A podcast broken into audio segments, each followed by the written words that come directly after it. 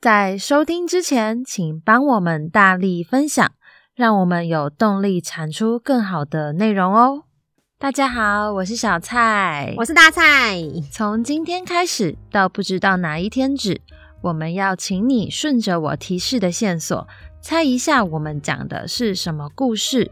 大蔡老师上课都有教过，没上过的同学，说不定你刚好也读过、看过、玩过、听过。真的没听过的话，不要怕，五分钟后你就听过喽。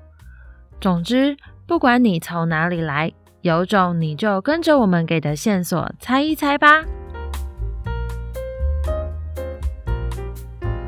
今天的故事有以下五个线索：第一点，主角非常喜欢写信；第二点，主角总是戴着面具；第三点，主角有一点点恐怖情人的倾向。第四点，这个故事发生在十九世纪的法国巴黎。第五点，主角是个精通建筑、艺术、音乐的人。以上就是今天主角的五个线索。如果你猜对了，记得要来跟我们说。我们来请大蔡老师揭晓吧。好的，谢谢老小蔡老师跟我们介绍这个故事。在一个春天的嗯、平常日，听这个故事会不会有点害怕？那我们就直接告诉大家答案什么吧。答案就是你想的那个四个字的《歌剧魅影》，它是一个非常非常有名的嗯、音乐剧，算音乐剧吗？有点，因为我自己的歌剧跟音乐剧好像不是啊很更有细致的划分呢，所以。大家可以再去更深度的了解一下。好，那那时候是因为他来台湾演出啊，去年年底的时候我去看了之后，我就把它做成了这堂课跟大家介绍。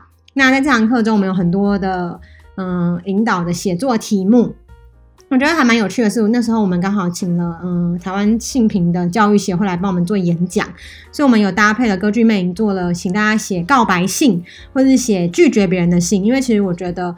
就算是我自己好了，也不一定擅长可以去拒绝别人，或者是呃去表达自己的情感。那情感教育这一块，其实可能是我们的文化或是等等关系过去的累积下来，大家其实并不是那么擅长学习。连我也，我那时候请性平教育来帮我们做演说，也是因为想了解专业人士他们会怎么呃引导小孩子，或者是国中生、高中生去表达自己的情感。好。那我们就请大家写告白信嘛，也很很有趣的内容。只是因为这都是大家隐私，我们就不分享。那我就分享一个六年级的男生，他听完歌剧魅影这堂课之后，他来看魅影这个角色。嗯，这是博元写的。他说：“今天老师向我们介绍了经典的舞台剧《歌剧魅影》，我想要来讨论歌剧魅影中的魅影这个角色。从小因为颜面残缺而避不见人的魅影，内心因创伤而扭曲。”自私且不懂得表达自己的感受。然而，魅影的本性是善良的，只是他并不知道如何友善的与人相处。不仅如此，他还是一个才华卓越的艺术家。他看到新人克里斯汀，就深深的被克里斯汀动人的声音所吸引，所以倾囊相授的教导他，甚至情不自禁的爱上他。曾经，魅影因为喜欢克里斯汀而想将他占为己有，但。经历了一番过程后，他才体悟到爱不能强求，真正的爱要尊重爱人的想法，所以他选择看心爱的克里斯汀与男友缓缓离去。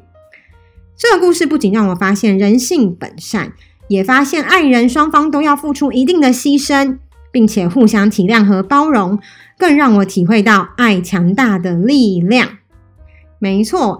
我觉得魅影是一个蛮有趣的角色。其实我在要看歌剧魅影之前，我也嗯并没有那么想看，是因为我觉得它很父权，就是它里面有很多男性力量的影子。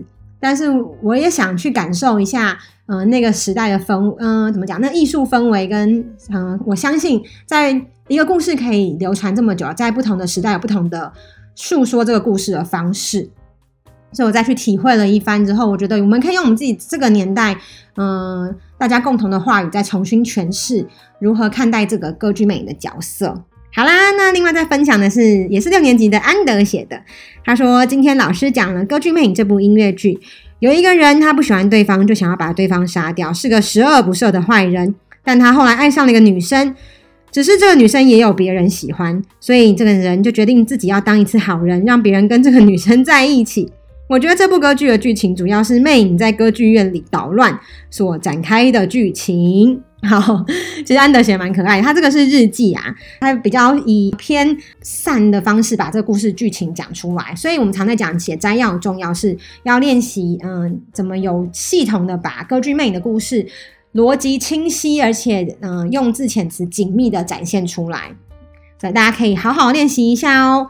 以上就是今天的有种你来猜，我们下一集见。我们每天早上都会更新一集，有种你来猜。如果猜到答案的话，欢迎留言和我们分享。喜欢的话，也别忘了订阅我们哦。有种你来猜，大家明天见，拜拜，拜拜。